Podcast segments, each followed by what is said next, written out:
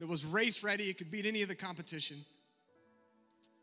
And I think there's a similarity between us and that station wagon.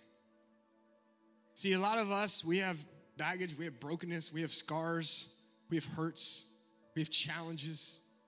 We've been through a lot. We're struggling. But yet, the power of the living God through the Holy Spirit resides within us.